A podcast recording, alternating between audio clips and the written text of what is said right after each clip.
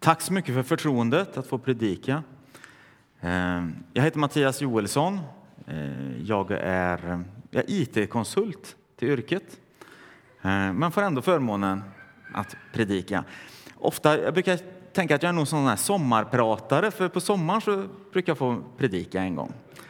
Men nu har de infört vinterpratare på P1 också sedan några år, så då måste vi också hänga med. Så nu är jag vinterpratare då, idag. Jag vet inte om ni lyssnar på det. Ganska intressant. Eh, eh, eller väldigt intressant många gånger. Vi ska se, jag har någon grej i fickan här också. Idag ska vi ha en del tekniska hjälpmedel. Hoppas ni hänger med. Eh, och ni ska få vara aktiva. Jag har några nya pedagogiska grepp. Där. Bra. Vägen heter predikan. Och jag har i kanten på alla bänkarna här i, i vänsterkanten, i alla fall i mittenraden och så även i den här raden, så ligger det ganska hårda kort som ser ut så här. Och så ligger det penna också. Ni får fördela ut där. Jag tror inte jag la några där. Det brukar inte sitta så många så jag visste inte var folk skulle sitta. Så då ligger det en bunt bak där som de sköter bilden. Sara vinkar med dem där. Då kan man få hämta ett kort där. Och så tror jag att det finns pennor. Jag har tömt pennförrådet, så har du fått en penna så är det nog troligt att det är någon sorts eh, läkemedelsreklam. Den kommer från min frus eh, olika såna här seminarier eller jobb och sådär. Eller så är det något annat IT-konsultbolag eller så är det någon konferensgård. Det är lite roligt när man går igenom pennesamlingen. Så, ja, har jag varit där? Ja, de blir ju som lite minnen. Så vill du inte absolut ha den pennan som du fått, då, då, då kan du få den. Då. Annars tar jag gärna tillbaka dem efteråt. Så kan man lägga dem där. Eh, det här kortet ska vi använda lite sen. Och vill du inte använda det till något så kan du rita på det så att det ser ut som en iPhone. Och så gör du så här någon gång. Då kommer folk att titta efter dig. För sån tunn telefon har de aldrig sett förut. Har han eller hon fått tag på iPhone 7 redan liksom? Nu när precis sexan har kommit ut. Ja, kan du imponera med. Vi ska strax komma till den. Eh, men det är så här, det är en stor förmån att få predika när det är ett eh, ska säga, årsskifte. Då. 2014 ligger bakom och vi har precis gått in i 2015. Egentligen är det inget magiskt med ett, månad, eller ett årsbryt så här, men ändå så är det ett avstamp för många av oss. Vi kan lägga någonting bakom oss och se fram emot någonting, mot någonting nytt. Och det ska vi prata lite grann om. Hur var ditt 2014? Fundera lite grann. Jag ska se vad som händer om jag tar fram nästa bild. Här har vi det där kortet. Om du vill så kan du göra den till en iPhone då, och så ritar du en ram och sådär. Det behöver du inte göra. Däremot så ska du rita ett streck rakt över så här. Och så kan du skriva 2014 där. Om man tänker sig till höger, om du sätter ett kryss längst till höger, då var ditt 2014 det bästa året. Verkligen superbra år. Och sätter du det till vänster, ja, då var det ett urdåligt år. Ni, behöver, ni ska inte visa andra och ni ska inte visa mig och sådär, men för dig själv, utan att gå igenom hela året. Men känsla, hur var ditt 2014? Ja, det kanske var så där. Eller det kanske var ett dåligt år. Eller var det det bästa året? Du gifte dig eller du, ja, du fick barn. Eller hälsan var inte bra. Det här är mitt bottenår. Ja, oavsett hur det var det året så är ju nu 2014 slut. Vi kan inte lägga någonting till det. Vi kan tacka för det som var bra. Vi kan ta med oss lärdomar och så vidare. Men 2014 är stängt. Så nu vänder vi på det här kortet. Så tittar vi inte mer på 2014. Andra sidan på kortet kommer att handla om 2015. Vad har du för förväntningar på 2015? Ni måste inte rita den som en telefon, alltså. bara så vi säger det igen. Då. Utan nu gör du ett streck igen här då, och så skriver du 2015. Och utan att analysera allting rakt igenom så, så tänker vi ändå, vad har jag för förväntning på 2015? Streck tvärs över. Om du sätter det längst till höger så har du jättehöga förväntningar. Det här kommer att bli superåret. Eller så fruktar du 2015 jag är rädd att det kommer att bli ett dåligt år. Och då tänker jag, för dig, du behöver inte värdera situationen i hela världen. Liksom. För det är inte säkert att det blir ett superår 2015 för världen. Men hur blir det för dig? Och så kan man fundera lite grann. Och, och så kan man blir det ett bättre eller sämre år? Är min förväntning högre för 2015 än vad jag upplevde att 2014 var? Och medan du nu satte det här krysset 2015 så tänkte du på någonting. Någonting landade hos dig. Ja, just det, jag ska göra det här i år. Eller om bara hälsan står mig bi. Eller om bara barnen har det bra, då är det. Skriv gärna ett nyckelord under där. Någonting som du tänkte på. Kanske skriver det barnen. Då är det ditt bönämne. Ett av dina viktiga bönämnen att leva med under det här året. För det är det som avgör för dig. Är det ett bra eller ett dåligt ord? Men det som ligger närmast mitt hjärta.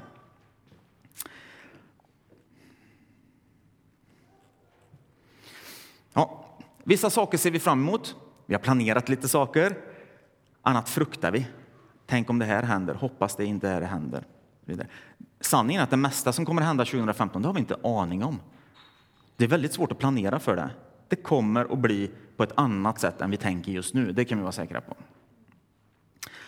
Så vad ska vi ha för strategi då? Hur ser vägen ut när jag inte vet hur vägen ser ut? För det mesta som kommer är överraskningar. Och idag ska vi dela några sådana nycklar för hur jag kan leva på vägen, på den bästa vägen. Jag tänker så här att om det finns ett sätt som är överlägset alla andra, om det kristna sättet att leva livet är överlägset alla andra, då vill jag leva så 2015.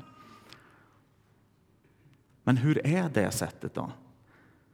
Eller finns det inget sånt sätt? Jag tror att det finns det. Vi ska dyka ner i Bibeln. Jag tror att det... Ja, det, vi var, jag var inte riktigt klar där då. Men, så. Vi ska börja med att läsa ett bibelord från Johannes, det 14 kapitlet och vers 1-6. Känn ingen oro. Tro på Gud och tro på mig. I min faders hus finns många rum. Skulle jag annars säga att jag går bort för att bereda plats för er? Och om jag nu går bort och bereder plats för er så ska jag komma tillbaka och hämta er till mig för att också ni ska vara där jag är. Och vägen dit jag går, den känner ni. Thomas sa, Herre, vi vet inte vart du går. Hur kan vi då känna vägen? Jesus svarade, Jag är vägen, sanningen och livet. Ingen kommer till Fadern utom genom mig. Det här kanske är den mest provocerande text du kan läsa i dagens kristenhet. Jag är vägen, sanningen och livet. Ingen kommer till Fadern utom genom mig.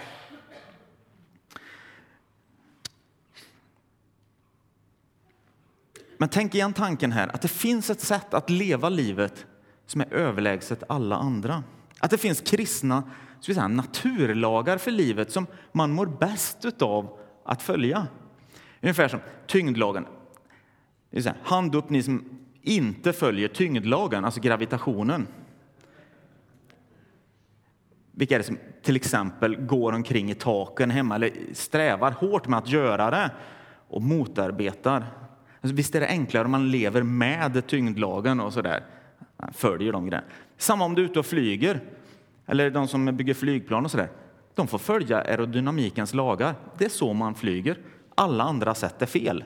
Och många har prövat att flyga på andra sätt och de är hos Jesus allihopa nu. Typ. Alltså, det finns naturlagar. Finns det sådana för livet också? Sätt att leva som är överlägsna. Vi ska lämna det här bibelordet, men ta med dig den första mening, eller meningen där. Känn ingen oro. Känn ingen oro. De första kristna de kallades för vägen. De hette inte kristna förrän eh, några år senare. I Antiochia så blev de först kallade kristna, står det i Apostlagärningarna. Innan det så kallades de för vägen. Eller rätt speciellt. Alltså, du är med i vägen du. Sekten, det var ju liksom sådär, man såg lite konstigt på dem. Men vägen var det som liksom definierade dem. Och varför gjorde de det? Ja, men jag tror det var för Jesu anspråk. Alla andra religiösa ledare säger gå dit, där är vägen. Så kommer du till Gud. Det är vägen i livet. Och så kommer Jesus. Han är inte en vägvisare på det sättet. Han står upp och säger jag är vägen, sanningen och livet. Det är inte konstigt att de fick heta vägen. Så speciellt var det, det anspråket som Jesus gjorde. När vi delar några tankar om vägen idag så handlar det inte bara om att nå fram till målet, till himlen, till det eviga livet med Gud, utan också hur vi gör det.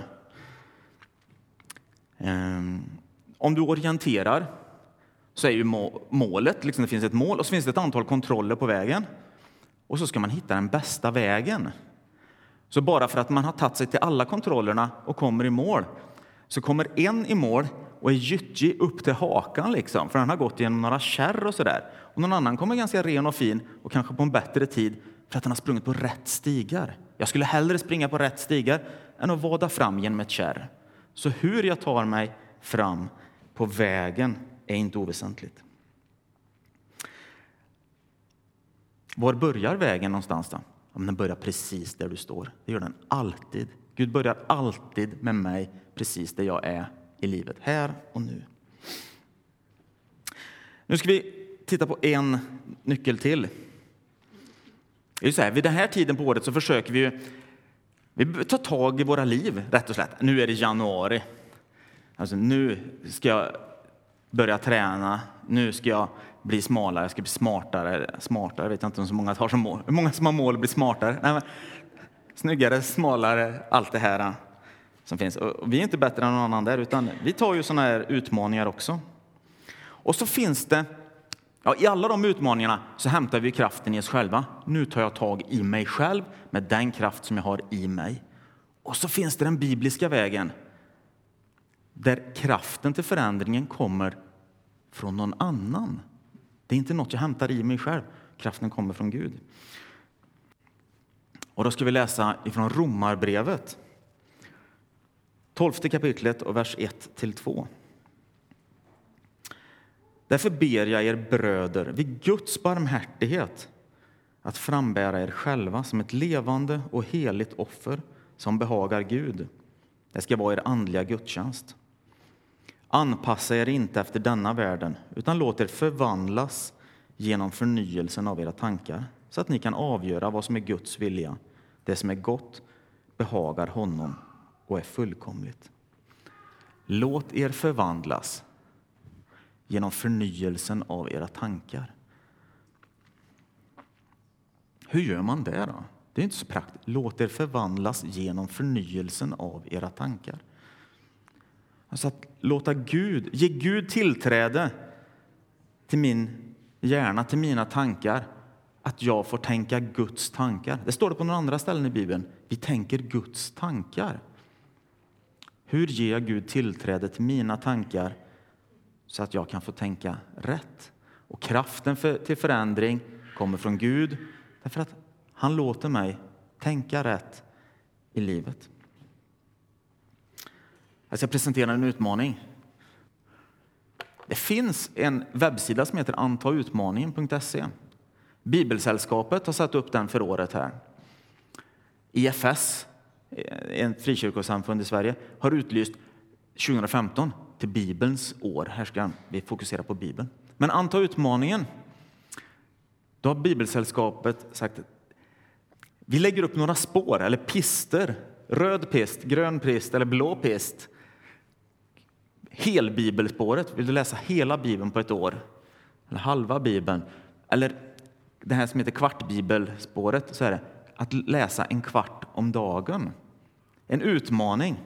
Men här ligger en nyckel till det som står i Romarbrevet 12.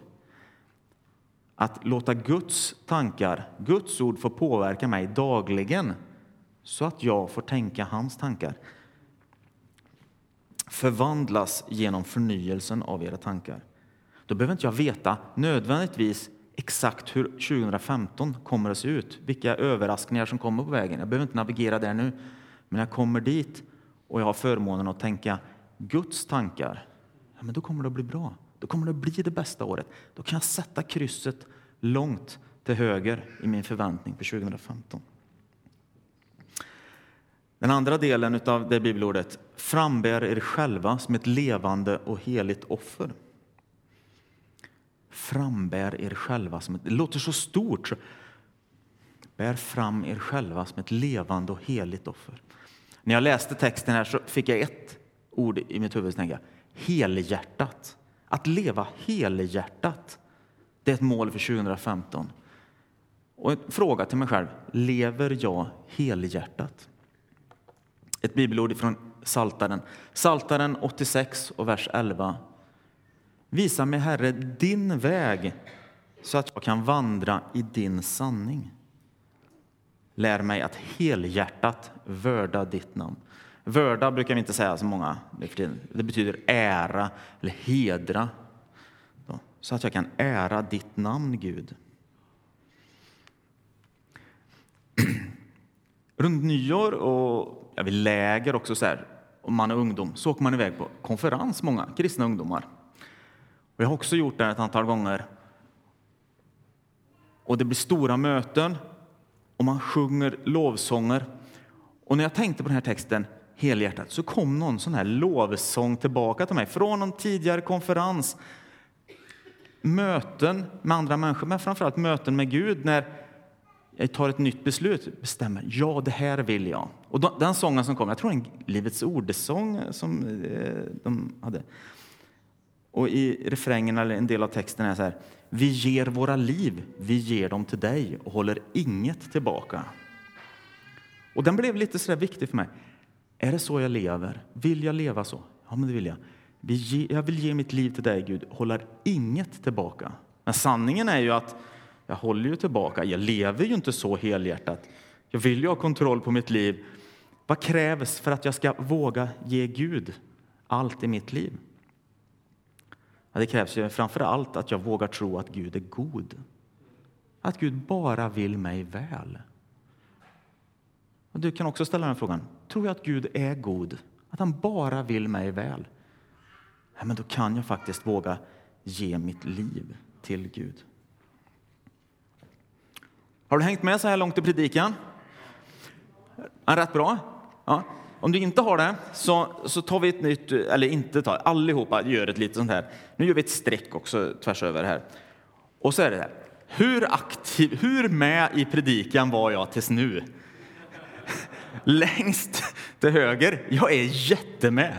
Och jag, jag hänger med hela tiden. Och den andra är, va, predikar du? ja. Och om du känner att, var nu ärlig mot dig själv, för det är ingen annan som ska titta på det. Om du sätter dig ganska långt till vänster, så här, du är inte så med, så kan det finnas två orsaker. Du har så mycket annat att tänka på, som du funderar på vad som ska hända efteråt, eller du funderar på veckan som kommer, så att dina tankar snurrar runt det där. Eller du har precis haft uppe din eh, telefon och fått ett sms här och, som du sitter och tänker på istället, eller något sånt där. De där bekymren, det kan du skriva ner i så fall, om du är den personen. Så skriver du så här. Mjölk och fil, skrev du. För det var det du satt och tänkte på om du skulle köpa. Mm. Så kan du lämna det, så kan du vara med resten av predikan. Känner du att du var jättemed? Men det var bra. Då kan det kanske finnas så att någonting riktigt har fastnat i dig och bränner till. Det är så lätt att glömma saker. Skriv det där som bränner till i dig och så, så har du det. Du behöver inte skriva någonting om du inte vill. Men nu är vi typ halvvägs in, eller vad kan det vara? Hur länge håller batteriet på en sån här? Det är 84 procent kvar. Längre än så kommer jag inte hålla på i alla fall. ja, ja. För några år sedan så var jag, jag på resa i tjänsten på en konferens i USA, en stad som heter Houston. Och när jag kommer till en annan stad så brukar jag, om jag har möjlighet, söka upp en kyrka där. Och i Houston finns USAs största frikyrka. Den heter Lakewood Church. Jag tänkte dit måste jag gå på eh, gudstjänst. Och jag gick på en av gudstjänsterna. De har ju ett antal gudstjänster på helgen. Eh, för att de får inte plats med alla under en. För det är bara 16 800 platser i kyrklokalen. Jag tänkte jag ska sitta långt fram, så jag kom i god tid och satt långt fram på det här mötet. Jättebra möte. Och så i slutet så kom en utmaning. du som vill bli kristen, stå upp eller räck upp din hand. Jag kommer inte ihåg vilket det var. Vi kanske stod allihopa och så fick man räcka upp sin hand. Och så bad de en bön och så här och gratulerade människan att du har tagit ett beslut att bli kristen. Och nu kommer kyrkvärdarna ut med ett välkomstpaket till dig. Ett sånt, jag blir jättenyfiken. Jag hade ju inte sträckt upp handen, men jag sträckte ut handen nu för att få ett sånt här välkomstpaket. Vad får man om man blir en kristen här i Lakewood Church? Och det är bilden på det här paketet. Och den passar så bra idag, för det är en bild på en väg på framsidan. Och så heter det Dina första steg på vägen till en ny start i livet. Vad är mina första steg på vägen till en ny start? Man kan behöva påminna mig om det igen. Först så en gratulation. Du har blivit ändrad på insidan. Nu bor den helige Ande i dig. Det hände ingenting på utsidan, men in i dig så är du ny. Här är starten på ditt nya liv. Den andra han sa var, Gud har en plan för ditt liv.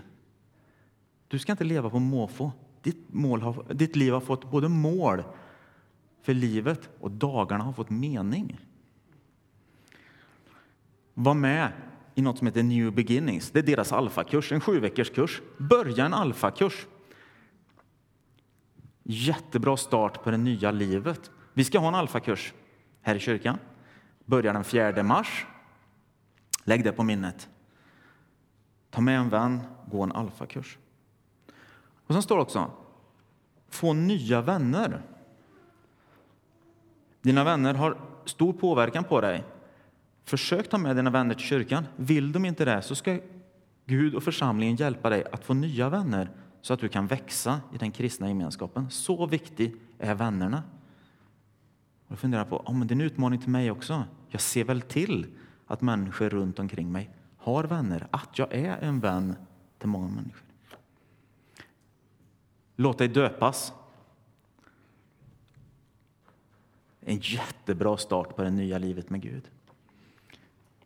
Och bed och läs din bibel. Sju punkter, de första stegen på en ny start. Jag tycker det var ett jättebra välkomstpaket jag fick där. Jag har sparat det bästa till sist.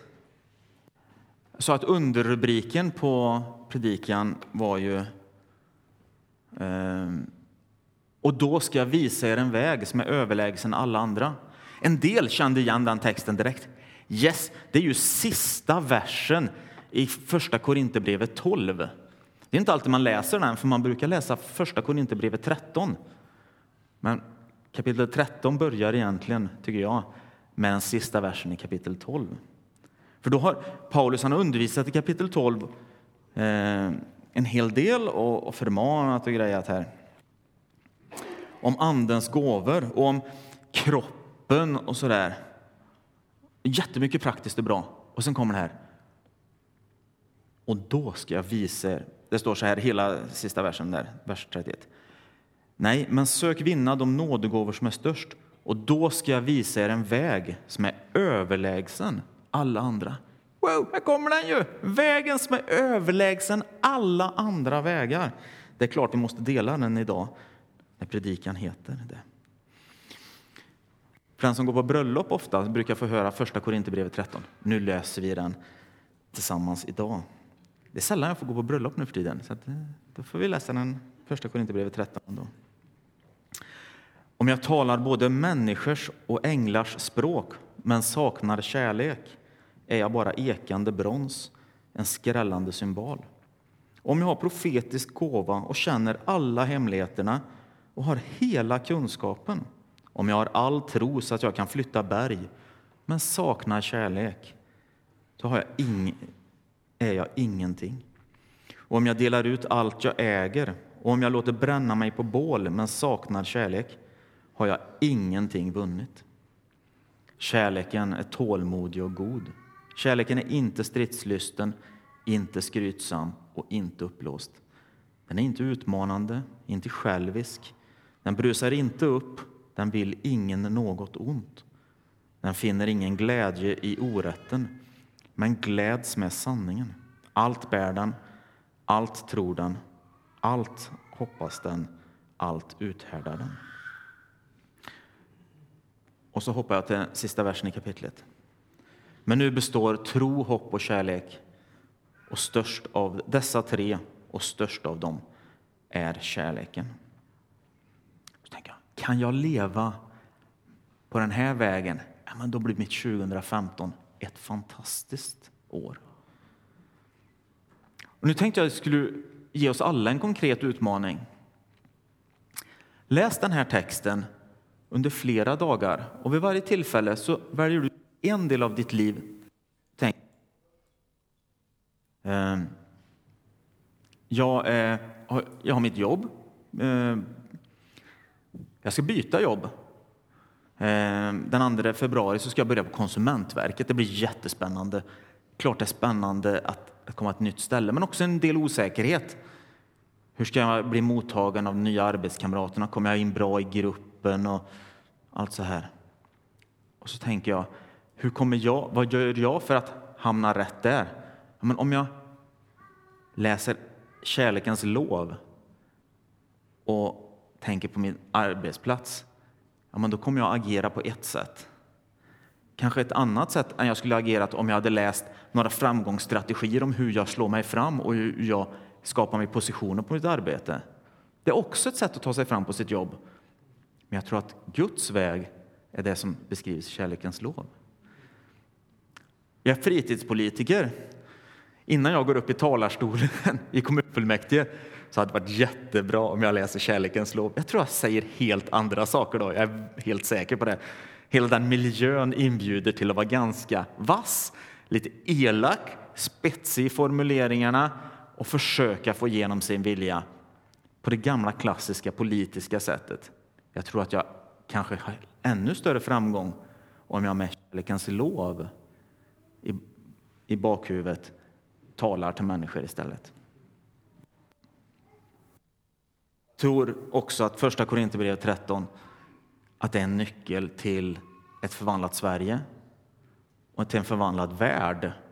Om alla läste kärlekens lov, första Korinthierbrevet 13 och funderade lite över det innan man gick ut, då tror jag att väldigt få skulle agera som de har gjort under de senaste veckorna. För det är inte säkert att 2015 kommer att vara ett fantastiskt år i mänsklighetens historia, men det kan vara ett fantastiskt år i din historia. Nu ber vi tillsammans. Herre, tack att du ser var och en av oss, Herre. Tack att du ser det året som ligger framför. Du vet precis vad det bär, vad det ligger för saker som vi inte kan se, men som du faktiskt har kontroll över. Herre, så ber jag att vi ska få leva nära ditt hjärta, på vägen. Amen. Och som en sista bild, om du inte har liksom noterat saker, det kan vara bra att ha med sig någonting mer hem än bara de där strecken och kryssen tvärs över, så kan du skriva upp dem Ta med dig några nycklar. Romarbrevet 12, vers 1 och 2. Att få tänka Guds tankar. Psalm 86. Att få leva helhjärtat för Gud. Och första Korinthierbrevet 13. Att leva med kärleken som grund. Och så tar du med det första bibelstället, de första orden vi läste. Känn ingen oro.